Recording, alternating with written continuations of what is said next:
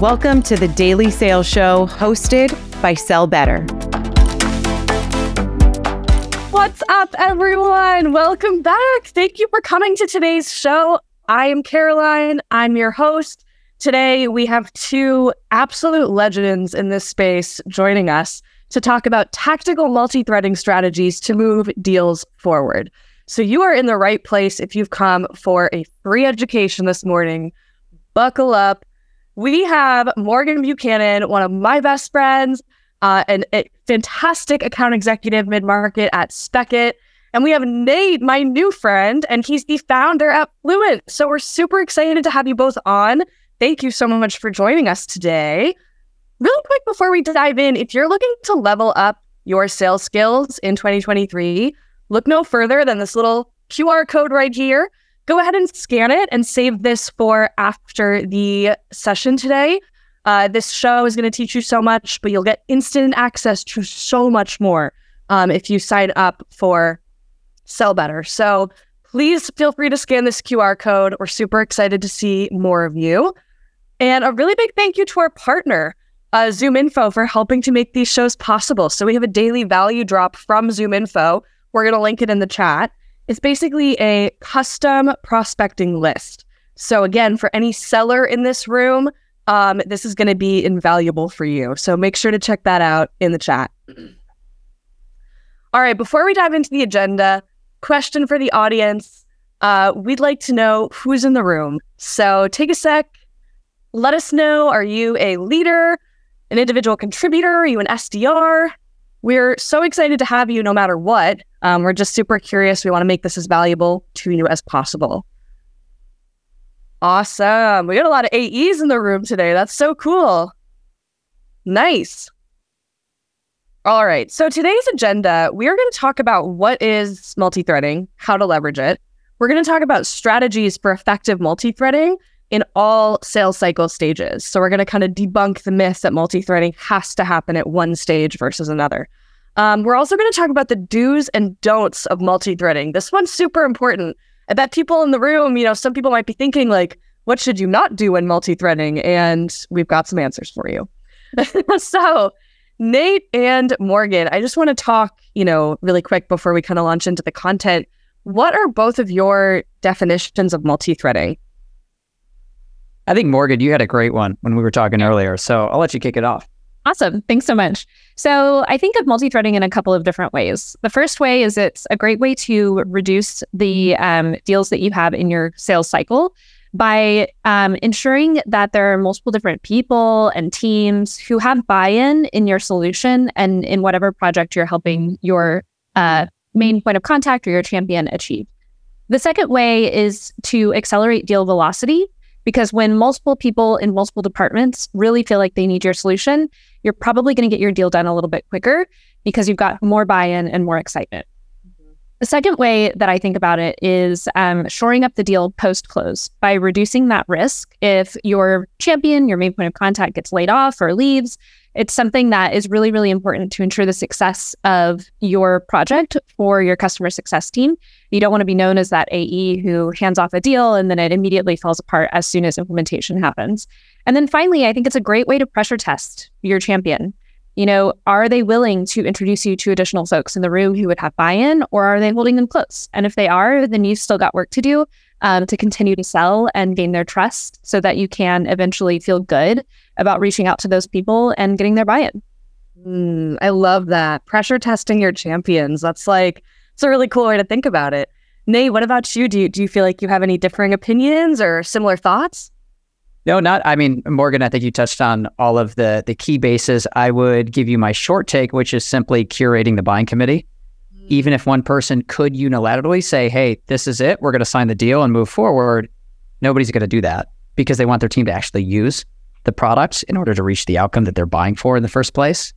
So it's making sure that everybody that they need to bring to the table to agree, come to consensus as a voice in the process. And most times that's going to be your job as the seller, even if you have a truly high influence tested, pressure tested champion, they may need some help thinking about who all do we need to include based on how the sale typically goes down. So curating the right buying committee. I love that. I think both of you have kind of opened my perception of what it means.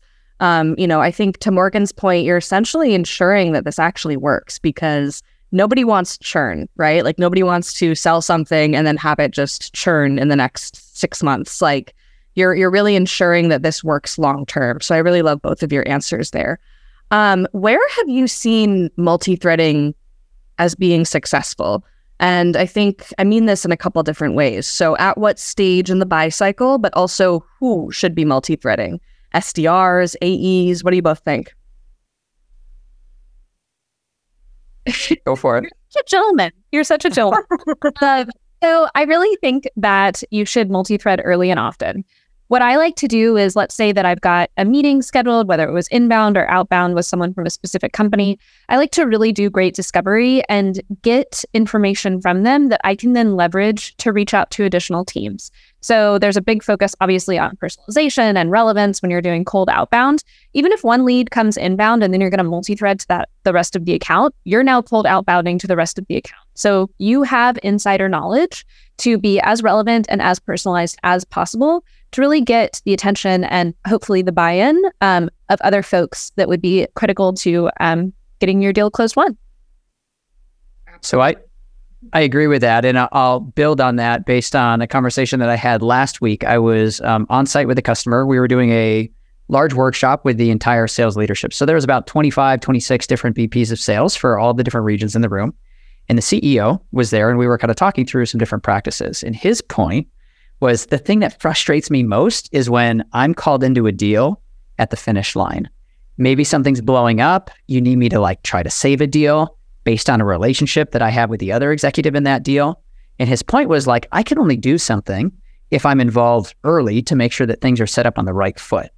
And so his point was, especially as it relates to multi threading with executives or beginning to mm, oftentimes your access to members of the buying committee will mirror their access to your own internal team. So if you want to meet an executive, bring an executive. But his point was don't wait, do that early, which Morgan, I think that was your point as well, is like the earlier the better. Yeah, and I like that. Oh, sorry, Caroline. I love that um, idea of mirroring people. So I think that that's so important, especially when you're speaking with executives. I recently had a call where um, my champion warned me. She was like, "This CIO does not talk to salespeople," and sure enough, I was even addressing them on the call, and they would not like even respond to me when I asked how their day was. The deal I closed won the deal, like I I won the deal, but um, I had to bring in someone from our executive team to meet him where he was so that eventually he would uh, address me or would respond when spoken to by me. So I get I guess that's another definition of multi-threading is you're introducing so many interesting personalities into the deal. Like that is such a interesting way to posture and position yourself as an executive. Fortunately, most that we work with that hasn't been the case, but that's a very yeah, interesting one. You meet some funny people as the deal develops. It's like horrifying. I feel like that's such a that that's not a great way to act as a human in general. But you know what? I'm glad you closed the deal, Morgan. Yep. Um, but Nate, to your point, like I, I, when I was an SDR, I used to have great conversations with one person for like three weeks, and I'd be like, "All right, so we're ready to sign, right?" And they'd be like, "Well, I've got to talk to my boss." like, you didn't do that already, and it's like it's not always their fault because for people in the audience, if you think about it this isn't their full time job to sell your product or to sell your mm-hmm. offering. You have to equip people with the tools and resources necessary to internally sell and to multi thread. And I think that brings us to kind of an interesting topic. Nate, you know, I know you talk a lot about internal multi threading versus external multi threading. Can you talk a little bit about what this means to you and what folks can take away from this? Yeah. So, uh, a lot of the work that we do focuses on more complex deals in an enterprise style setting. So the basic idea is that you as a seller, you are more orchestrating an entire group in order to get a deal done. Just you involved in the deal, you're not going to be able to bring the level of executive presence, technical expertise, and so on. And so it's basically saying like, hey, this doesn't have to all be on your shoulders. You need to build your own internal buying committee in order to, like we were talking about previously, mirror the access of who your champions are bringing to the table on their side. So there's internal versus external multi-threading. And the basic idea is like everybody inside of your company is equally pressured for time. They're working on a number of different projects. And let's say you're working with somebody who previously had a failed and just totally botched project. They're a little nervous now. Like, is this actually going to go how you say it's going to go? It may make sense to bring somebody from implementation or CS onto calls with you. But what are they doing? They're servicing customers all day long. And so you'll need to do a good job of involving them at the right time and setting them up to shine on a call. And so you need to put as as much thoughtfulness and preparation into working with your own team in the deal as the buying committee who's external in the deal. Absolutely. And we talk a lot about like, you know, sharing those resources, equipping people to do this internally. What are some examples that you both have of ways that you've done that? Like resources that you've given a champion, collateral that you've provided for teams? Like, what are some examples of that?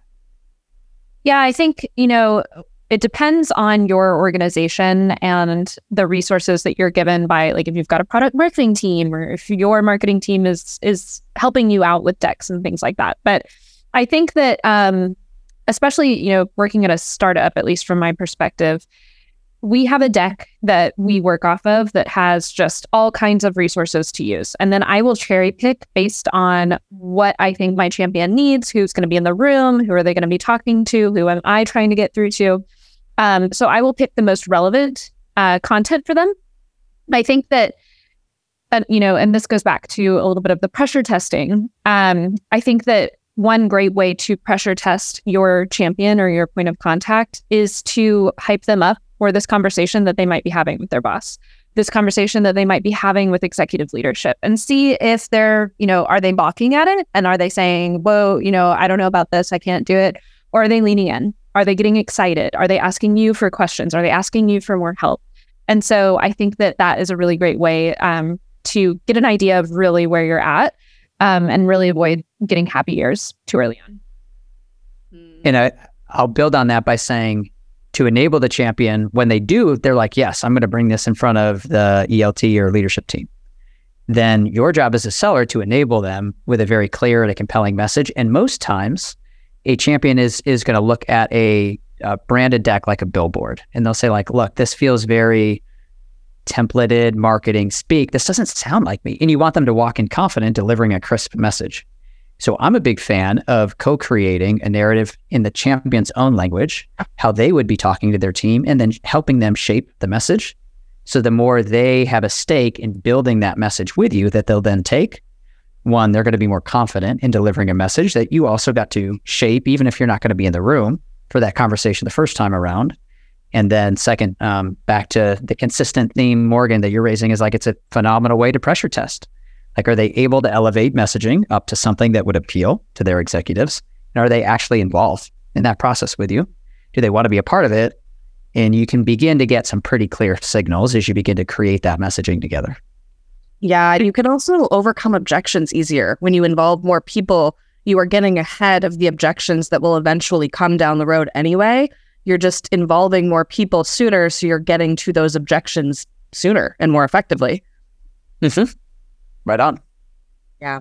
We have a question in the chat. Um, so someone says, not every deal warrants a multi-threading approach. So what if in some cases it causes the decision making to be delayed? And I think that's a great segue into our next topic, which is, you know, who does the multi-threading and when. Um, so I'll let you both kind of take on your personal takes on this. Who is doing the multi-threading? I know we've talked a little bit about as early as often as possible, but what if what if this person is is right? You know, what if it just delays a deal? What what do we do then? Yeah.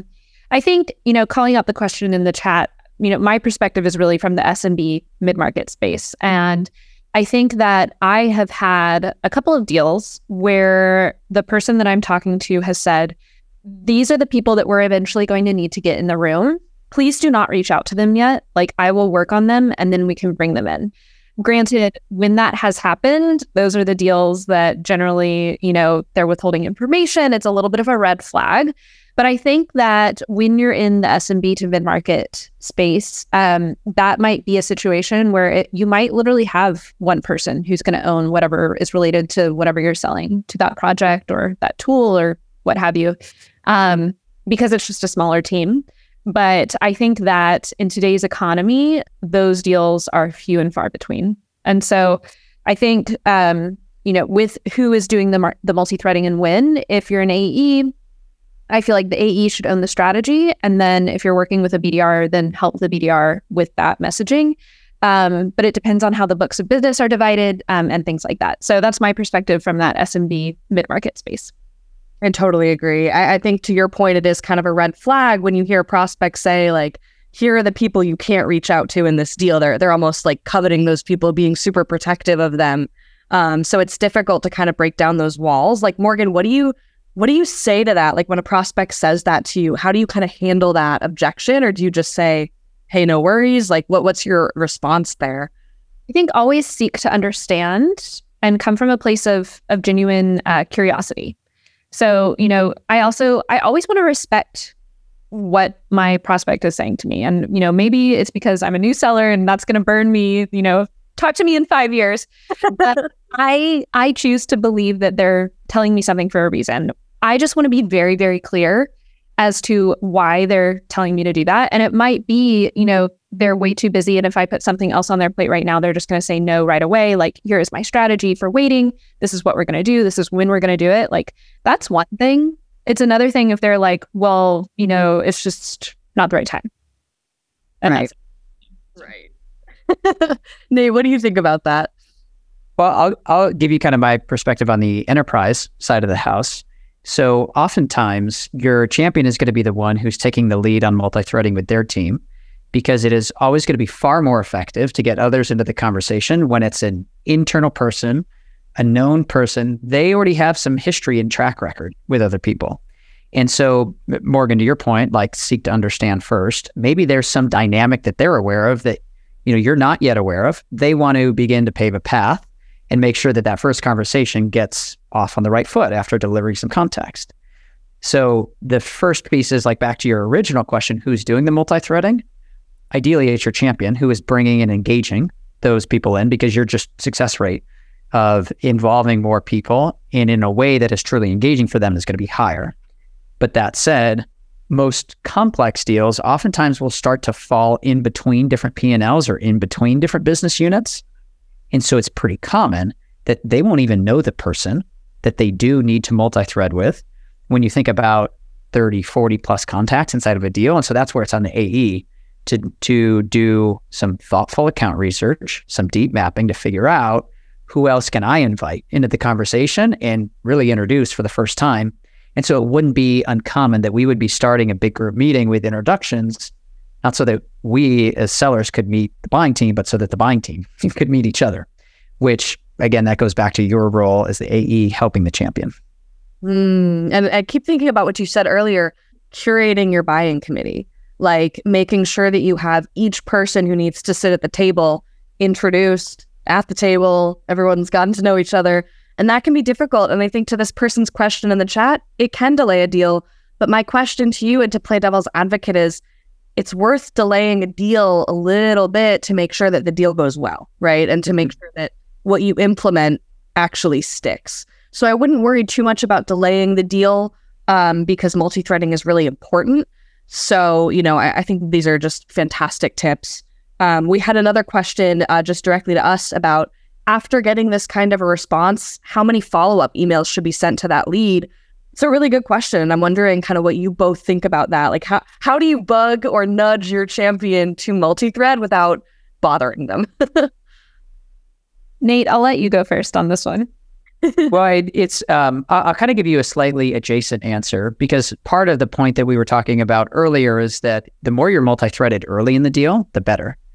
So it's less about how many times do you need to keep going to the same person. The whole point is, well, you shouldn't be relying on a single thread in the first place. If you're following through on the practices and principles of you're seeding a couple different paths into an account early on, then it's less keep going deep with this one. Maybe you just shift some focus and you approach at another angle with another contact. Mm, I like that. Shifting the focus. Yeah, that's cool. Morgan, what do you think? Well, I thought about it a little bit more simplistic, simplistically. Is that a word? I will now. um, so I thought about it more as like, you know, if you're going, think about it as you would with your normal cadence for your emails. like you wouldn't, I would almost err on the side of send fewer emails and space them out more because you don't want to run the risk of someone in one department going to your champion and saying, Hey, this salesperson is blowing me up. This is not okay. Like, tell them to stop. So you want to be ultra respectful and you want to be sure that you are following up with highly personalized, highly relevant content to them in their role. Um, I think that the stakes are much higher than when you might be sending out your your email cadence or whatever you're called cadence to um, to someone who is from a new account or something like that. So. Oh my gosh, totally agree. And the enablement leader in me wants to kind of just hone in and double click on what you both said. Morgan, I heard you say that when you send someone something, it should be full of value, like relevant value. It shouldn't just be an email that says, Hey, checking in. What's up? like, you know, if, if you're going to follow up with someone, make sure that you're being relevant, make sure that you're sending them something that can be useful. Um, make sure that you're sending them content that's going to be forwarded around to their colleagues. Um, and then also, you know, always think of this in terms of a sequence because if you're just going to send one off emails or templates, it's going to be hard to track the success of that, first of all. Second of all, you might get lost in the sauce, forget how many emails you sent to someone, and end up kind of bothering them. So, my recommendation to everyone out there if you don't have a cadence or sequence specifically geared toward a movement like this or a emotion like this, develop one. Um, you know, in terms of how many touches, that's going to depend, right? Like, you, you don't want to email someone more than I'd say once a week if, if you're going to check in like this. But also, you you can also ask your champion, "Hey, how can I stay top of mind for you? How can I be relevant for you without bugging you and and turning you off to me and to this product? Like, how can I stay top of mind for you?" Um, but these are such great questions in the chat, and they keep leading us to our next points. So Nate was kind enough to come up with this awesome template for us. Um, so for those of you asking, how do you email? How frequently do you email? Nate, do you want to take us through this template that you created for everyone? Yeah. So the the basic idea is that the more you can use invitational phrasing and language, the more receptive one that person is going to be to the invite. And two, I think everybody there's like this unspoken fear among sellers is like, but what if I reach out and somebody gets pissed off that I'm going around them? That's generally like the the question that comes to people's mind. And I don't think anybody was ever mad that you extended a thoughtful invitation to include their voice in the process. And so that's where the way that this is phrased is like, hey, I was hoping to include you in a conversation about this priority with this team. Would it make sense for you to weigh in on this? And if, hey, if it doesn't sound relevant right now or at this stage, you know, all good, you just tend to be close to this topic at first. Mm-hmm. And so this is also very applicable or relevant to the scenario that we were talking about when your champion doesn't actually know the person that you do need to get involved this is a way for you to get wide in an account very early on, reaching out to different roles, perspectives um, early. So give it a shot. Always found good success with it. I love it. I, this is so fantastic. And Morgan, when it comes to stuff like this, do you prefer to follow up via phone, email, LinkedIn?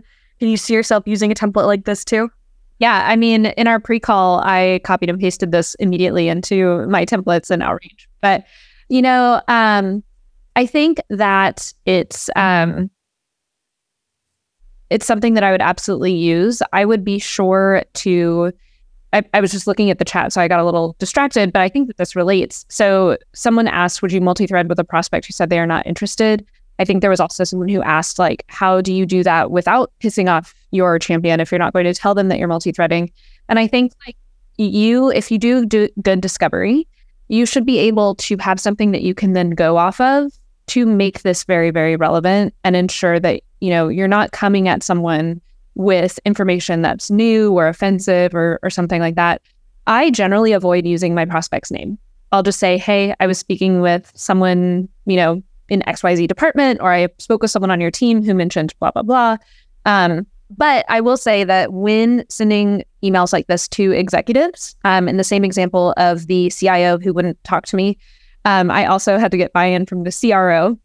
and so I actually sent an email to the CRO that was maybe two sentences, and it just said, "Hey, you know, it was about a CPQ implementation. Your enterprise selling motion is dependent on your CPQ motion, or excuse me, your enterprise selling motion is dependent on your CPQ rollout. Uh, like, how are you thinking about blah blah blah?"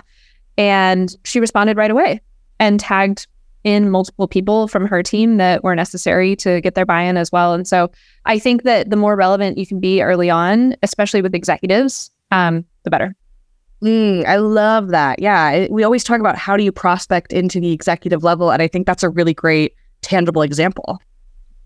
I'll uh, I'll add to some of the questions on the chat, Morgan, that you were um, jumping on there. So Meg and Jim, I'll kind of tie your questions together. So Meg, it can be a one-off email. For example, in the case where you need to get a new contact that somebody doesn't have an existing relationship with into the deal. It can also be um, in CC and then Jim group versus individual. So I'm a big fan of forwardable emails. So you could use this as a way to write to your champion, labeling somebody um, hey, Morgan, do you think it makes sense to include Caroline in this? Morgan forwards it on to Caroline while CCing me as the seller. So I'm on the thread, but I've done the hard work of writing, curating the message. And Morgan's like, you know, hey, Caroline, see below. What do you think? We're scheduled next Friday, something like that. Um, and then the one other spin on that is Jim. I would think of it less as group emails or individual emails I would do both. Let's say you have a meeting with five contacts on the buying team. You write a recap to all five, but then you forward that on to one specific individual with a more um, relevant call to action based on their role in the deal. Love this. This is such a great, like, that's such a great motion right there, Nate. I love that. Um, so I think too, to kind of cap this off before I show everyone uh, my best recommendation for how to kind of create a referral ask list and I'll dive into what that means in a second. Keep in mind you can get creative with all this too and and you know you can put a recap in a video um, if you're emailing someone who has not heard of your product yet and you are attempting to externally multi-thread and kind of get them in the loop, you can make a really quick video, 30 seconds. Hey, I'm Caroline. I work for this company and, you know, I'm talking with this person. We're going to be talking about this and this. Wanted to create a quick video to kind of just catch you up, right? Get, get you up to speed before, uh, you know, we all meet next week. So keep in mind, you can you can kind of take some creative approaches to this stuff too, um, even in addition to emailing and, and calling and reaching out. So I wanted to show everyone really quick what I do, my kind of personal recommendation for how to build a referral ask list. So Nate, Morgan, I'm sure both of you have had this uh, instance happen to you. You're on the phone with a prospect you book a great meeting. You're so excited. You're at the end of the call and you freeze up. You're like, well, should we invite anyone else? Is there anyone else that you want to join this call? And I'm going to tell you all why I kind of hate that question, right? It puts the work on the prospect to then come up with, okay, who, who should we invite?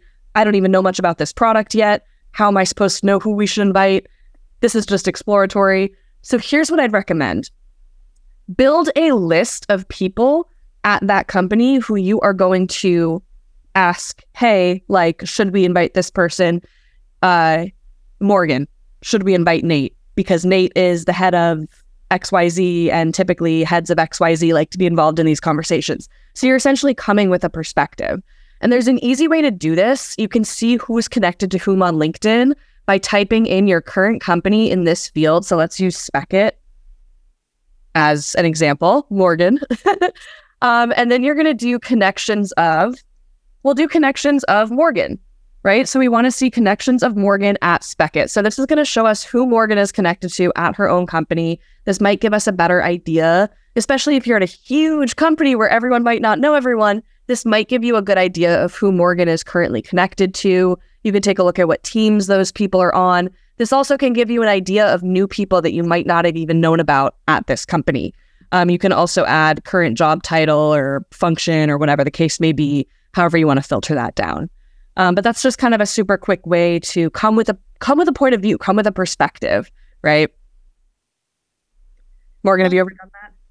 well, and yeah, what I was going to add is I think, you know, even if you're doing that when you've already, perhaps if you're a BDR, booked the meeting, or if you're an AE, you're preparing for your discovery call, I think that having that list drawn up ahead of time, um, either to do what you were talking about, Caroline, to suggest folks, or like you've already done half the work about um, who am I going to multi thread to? Who am I going to reach out to at this account? So you've set yourself up for success either way. Yeah, totally. Nate, what, what do you think? Do you think it's better to come with kind of specific people early on, or do you think it's best to ask, like, who do they think should show up? What, do you, what are your thoughts? Oh yeah. Well, um, again, I don't think it's either or. You can label somebody in specific and then be corrected to say, no, it's definitely not Caroline. It would be Morgan. Here's why. And you're not going to get that level of specific detail unless you are bringing some detailed and specific requests forward. Because um, when you, you when you name somebody, what comes to the mind? What you know about them, their likes, dislikes, their current projects, what they're incentivized on, how they work inside of the company. And so, just a specific name makes it that much more practical for somebody to consider. Eh, yes, but let's first talk to Caroline, and then we'll go back to Morgan. I love that. And, you know, before we proceed, question for the audience. I know you guys have been giving us such good questions throughout this entire show. So keep them coming. If you have a question, you can put it in the chat. You can put it in the Q&A uh, box. But put a one in the chat if you have ever asked the question at the end of a call, who should I, who should we be including in this call? Who should we be looping in here in this conversation? I'm curious. So we already have a lot of people kind of taking this approach. Nate, I saw your one. I was like, I did that this last week when I realized. To be honest, my research, like, it's not a bad thing. Like to Nate's point, it's not. It's not either or. Like you can do both. I think uh, from an SDR perspective, when I was a seller, when I would do that, I would just get kind of silence on the other end, like, I don't know. like, who should we invite? You tell me. Um, and so coming with that perspective was kind of like a game changer for me. Um, but awesome. So, you know, to kind of recap what we've been talking about, we've talked about multi threading as early as possible and using multi threading as a pressure test for your champion.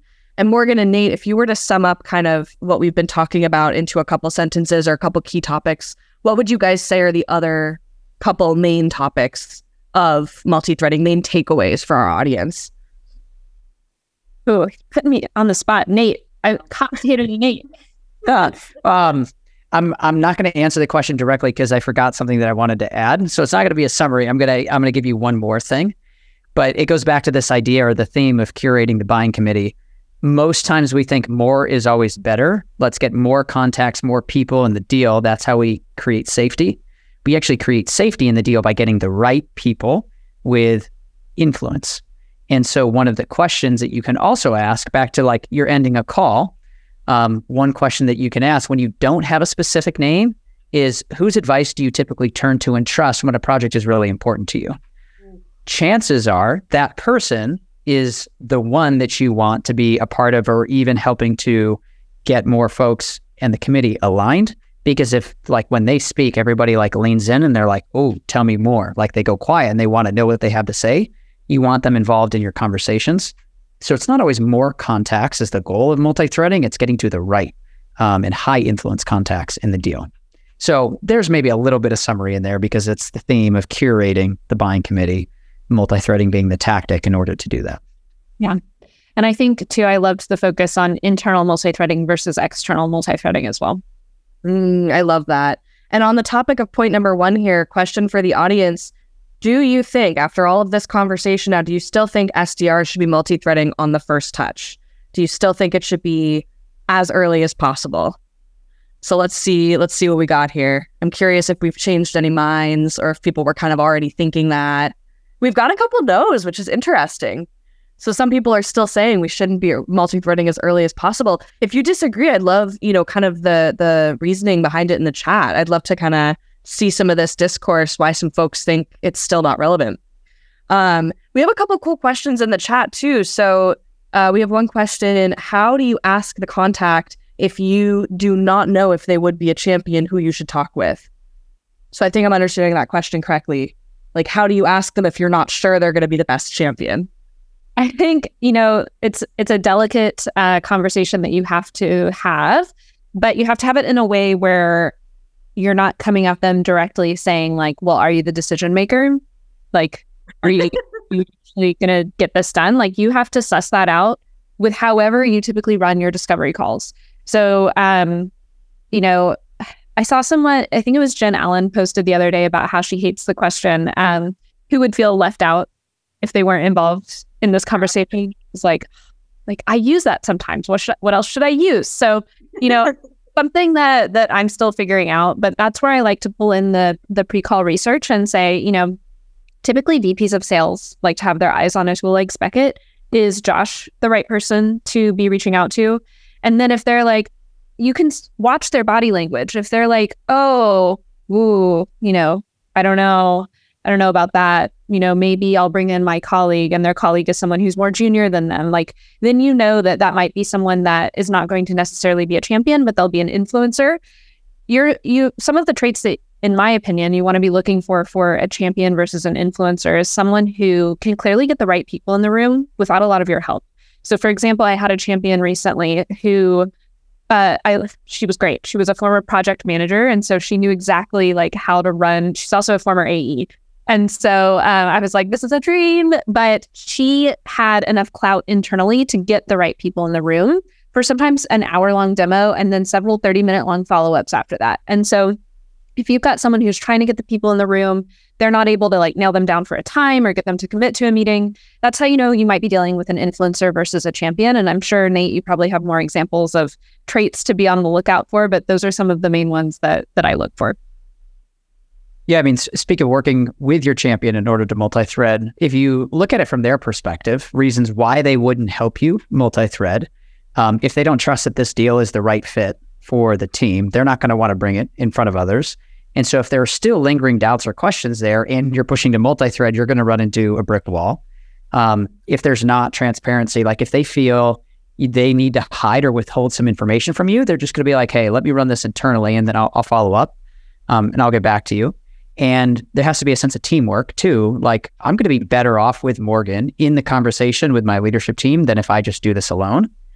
And so trust, teamwork, transparency, like if those three things aren't part of what the champion or on the buyer's point of view that they're feeling, then they're going to throw up some of those blockers and they're going to say, eh, let me just, I'll do this and I'll let you know.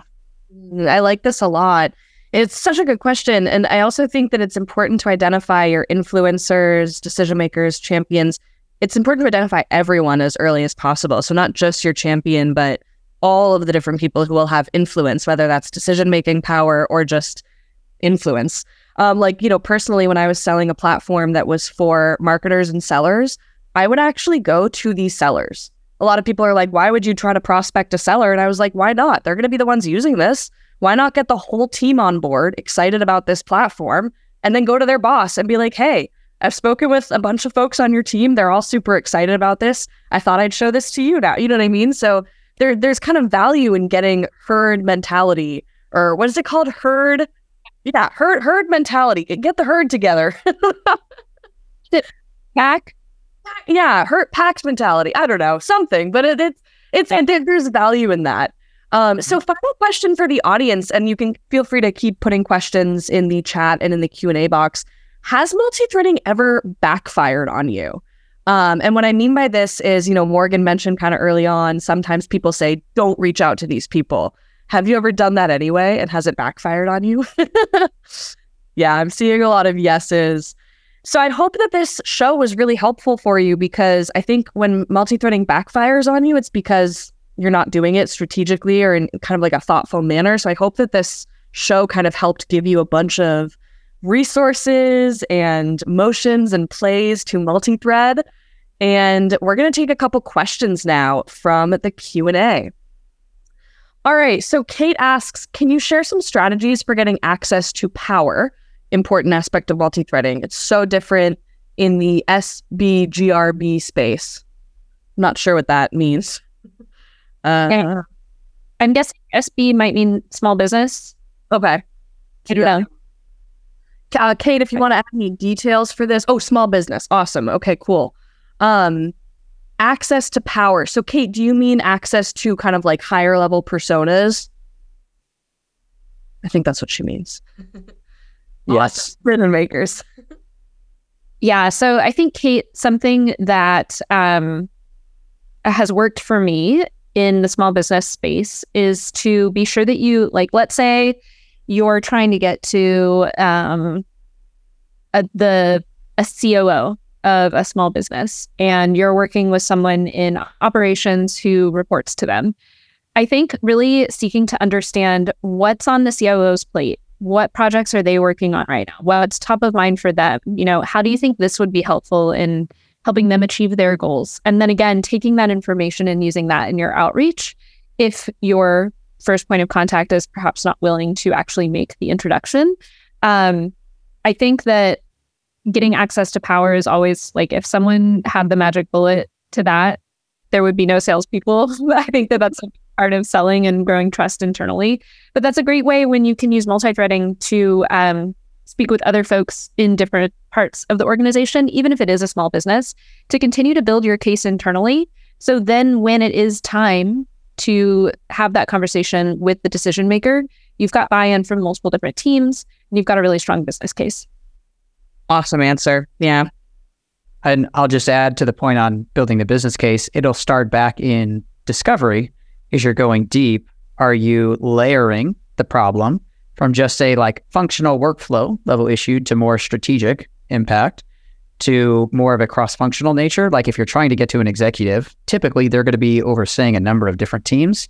If you're only solving a problem for one single team, or there's not really a strategic element to it, it's just like a hey, this process sucks type thing then your messaging really isn't going to be enough to elevate the conversation up to that point of view from an executive mindset. Mm-hmm, mm-hmm. Great answers. Um, so we have a couple questions in the chat. I know we touched on these topics a little bit, but maybe we could kind of just circle back and recapitulate this. So, like, what are your thoughts on CCing the person who refers you to the correct contact in an email? Ooh, I have a personal experience with this. Um, so I think that it's very important to do it respectfully and only if your point of contact gives the green light. I had a run in with someone who was trying to peddle their AI tool to me, and I tried it and I was like, this is fun, but like, we're not in a position to buy. Like, I literally slacked our VP of finance, and he was like, I'm not going to sign you up for the free trial because you're not like, we're not going to sign for this. Like, we just don't have the budget right now. We really do not have the budget. And um, so the AE was actually great. He was like, okay, you know, I understand that, like, happy to stay in touch. The CEO then started messaging me on LinkedIn. I didn't respond, didn't respond, didn't respond. Then several weeks later, he CC'd me on an email to our SVP of sales talking about this product. And I was like, I was livid. I sent, I, I, I didn't send it, but I like rage typed out this whole email about like why this was inappropriate. And it, nothing ever came from it, but that's that's the wrong way to do it, in my opinion. But Nate, curious to hear your feedback. Yeah, I mean that's a bummer. Um, it feels kind of gross. I, uh, I I just typed in some example language that you could bring up in conversation, where you're just asking for permission in talking about a preference. It's like, hey, you mentioned you need to keep this contact posted. It's always helpful when we're on the same thread in case questions, changes, things come up. So I could either write a quick update CCing you, or I could pass it on to you. You can share it and CC me. What are you more comfortable with? Um, and then just tie it back to the context of like, hey, when these um, projects are successful, we roll these out together. This is the process. These are the people included. What's your preference and how we run this together? Um, very different from a bummer of an experience, Morgan, that you had there. Yes. Respect should always come first, right? No, that's that's that is a bummer, Morgan. I'm sorry. Um, well, listen, to end on a positive note, I hope that everyone's gotten so much value from this show. Nate, Morgan, really can't thank you enough for coming on and sharing not only your wisdom and insights, but you know, some tactical templates and advice that people can take away, hopefully today, um, and to start multi-threading more effectively. So let's connect. Um, you know, if you found this show valuable, we have tons. Uh, the Daily Show is a fantastic resource for folks in this space. So you can visit us on the web, Instagram, YouTube, TikTok, and please connect with all of us on LinkedIn. Thank you, everyone, so much. Thanks, Nate. Thanks, Morgan. Thanks so much. Thanks for having us. Bye, everyone.